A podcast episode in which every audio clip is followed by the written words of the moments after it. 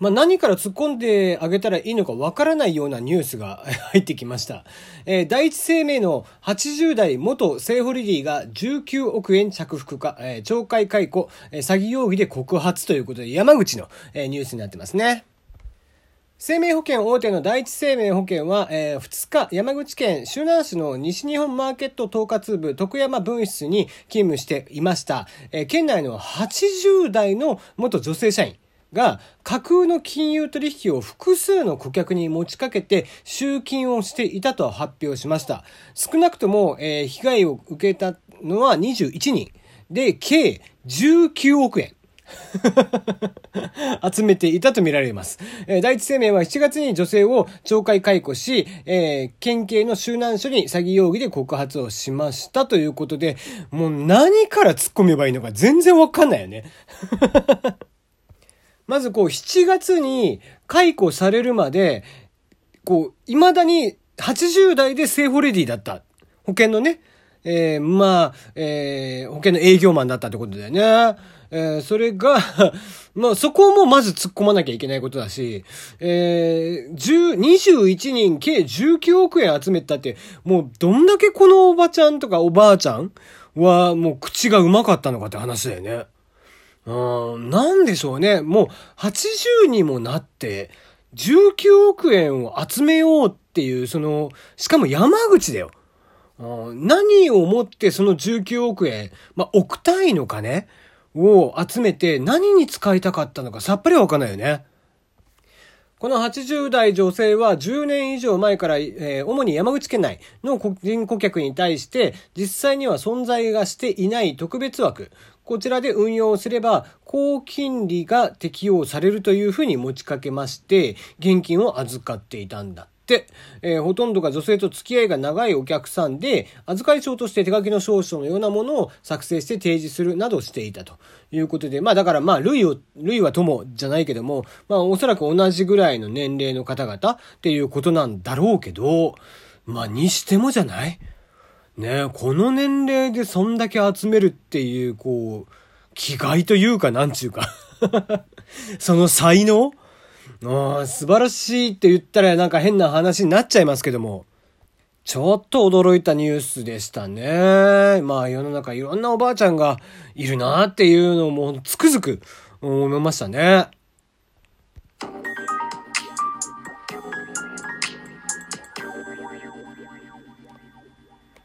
改めましてこんばんは。炎上しそうで炎上しないさすらいのエンタメ系ウェブウォッチャーテリーのよもやますぎる部屋でございます。いかがお過ごしでしょうか。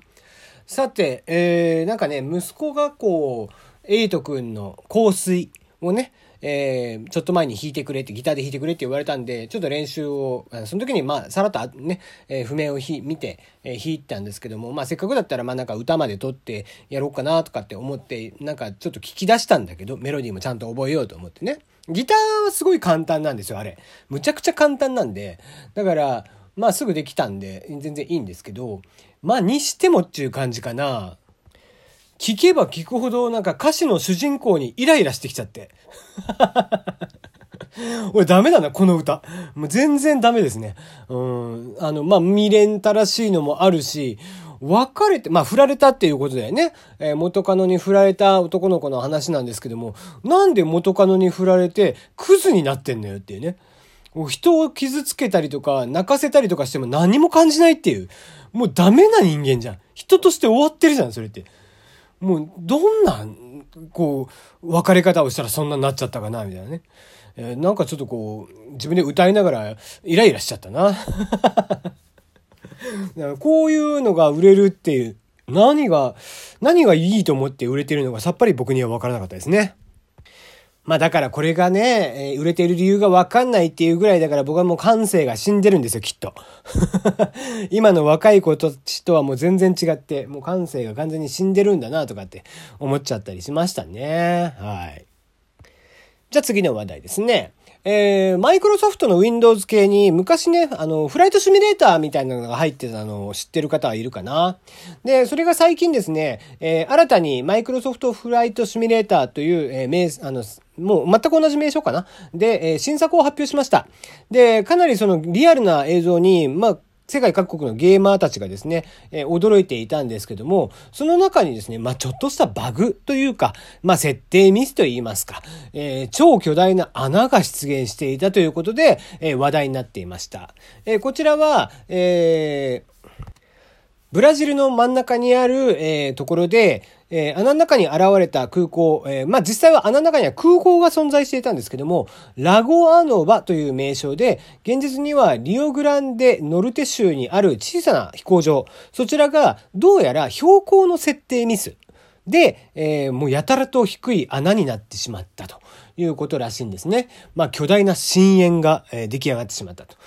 深淵を覗く者はまたの深淵から覗かれているという話ですね。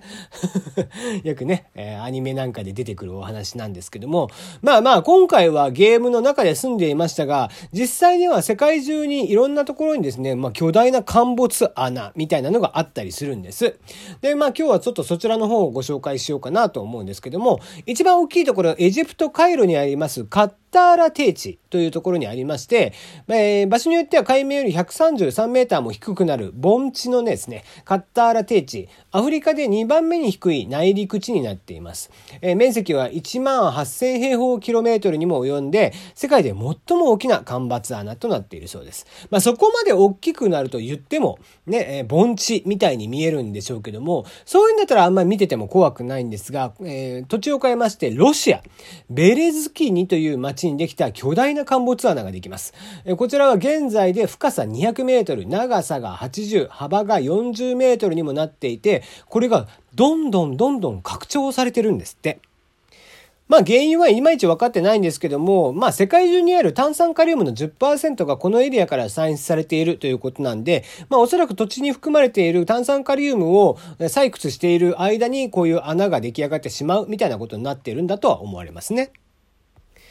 そして続いてガテマラ、ガテマラにあります首都ガテマラシティ、こちらにできた陥没穴、こちらは深さ100メートルにもなるそうで、ビルで例えると約30階建てのビルがすっぽり入ってしまう穴だそうですね。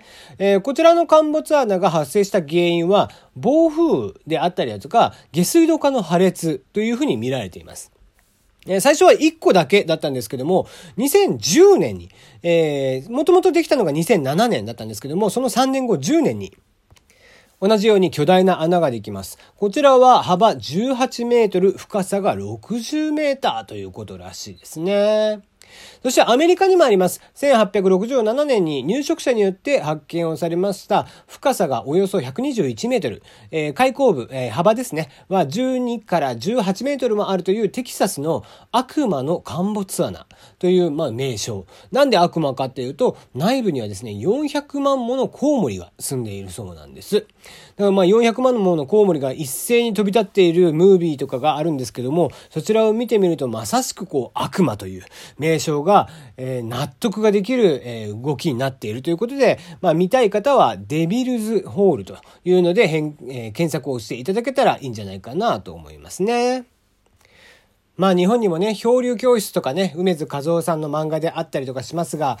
言って福岡とかでね、道路が陥没したりとかもあります。いつね、どこで道がズボンと、道路がズボンと抜けてしまうみたいなことがあったりとか、